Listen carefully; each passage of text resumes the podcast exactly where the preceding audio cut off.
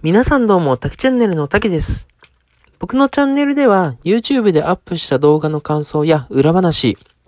雑談等をアップしていく予定です。少しでも興味がある方は、お気に入り、フォロー、チャンネル登録等していただけるととっても嬉しいので、ぜひよろしくお願いします。今日はマクドナルド月見シリーズについて話していきます。ちなみになんですけど、皆さんも月見シリーズ食べました？もし食べてなかったら、もうすぐあの4連休来ますよね。その時にぜひ、ぜひ一度食べてみてください。僕は YouTube の企画で数日前に食べたんですけど、今まで全然食べてこなかったんですよ。多分1、2回くらいかな。だから、どんな味だったかね、あんまり記憶になかったんですよ。で、今回企画で食べたんですけど、もうね、めちゃくちゃ美味しかったです。今回食べたのが、月見バーガー、チーズ月見、濃厚ふわとろ月見、あんことお餅の月見パイ、黒蜜とわらび餅のマックフルーリー月見、マックフィズ巨峰の6種類食べたんですけど、みんなね、最高に美味しかったです。バーガーで一番美味しかったのはね、チーズ月見です。普通の月見バーガーも濃厚ふわとろ月見も美味しかったんですけど、チーズ月見がね、一番全体のバランスが良かったと思います。黄色のね、濃厚なチーズに、プリップリの卵、香ばしく焼いたベーコンとバンズ、すべてがね、完璧に計算されている感じるくらいね、口の中に入れると絶妙なハーモニーを奏でてくれるんです。ちなみに濃厚ふわとろ月見は今年から出たみたいで、まずね、バンズから違うんです。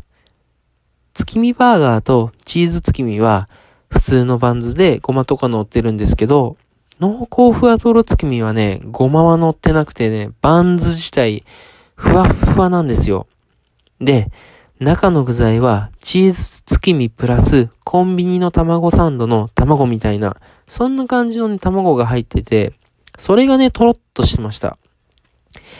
なんで、面白い食感でとっても美味しかったんですけど、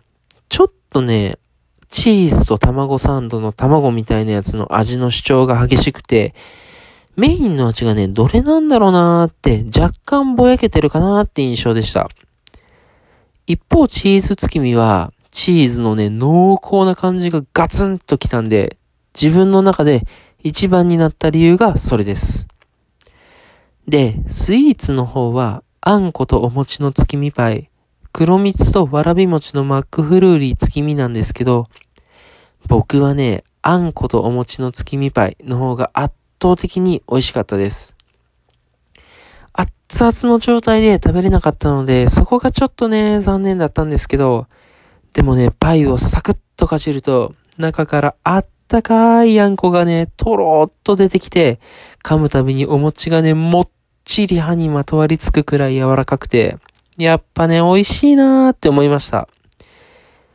この月見パイは、去年もね、確か食べたんですけど、毎回本当にね、感動レベルですよね。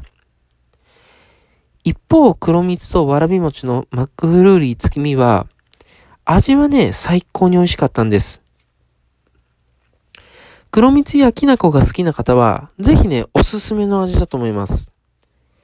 でも、僕ね、食べる前に10分くらいね、冷凍庫に入れてたのが原因かもしれないんですけど、わらび餅がね、ちょっと硬かったんですよね。少し硬い団子みたいな。だからね、そこがね、もっと柔らかかったらよかったなーって思いました。冷凍庫で硬くなっちゃってたなら、すいません。完全に自分のせいです。ほんとそれだったら本当に申し訳ないです。ちなみに僕はマックフルーリーだったらオレオが一番好きです。あのね、ザクザクっとした感じがね、最高にね、楽しい食感だし、本当に味も美味しいです。で、最後にマックフィズ巨峰なんですけど、これはね、めっちゃくちゃ美味しかったです。ビタンさんで巨峰の濃厚なんだけど、鼻からね、ふわっと抜けるとき、爽やかなね、香りがね、病みつきになる味でした。濃いめのね、バーガーの味も、これを飲むと一気に爽やかになれるんで、バーガーがバクバク進むんですよ。あれはね、何回も飲みたいなって思いました。もうね、どれもすっごい美味しかったんで、皆さんももしよかったら試してみてはいかがでしょうか。それでは、今回マクドナルド月見シリーズの話はこれでおしまいにしたいと思います。皆さん、また次回の動画、次回の配信でお会いしましょう。それでは、バイバーイ。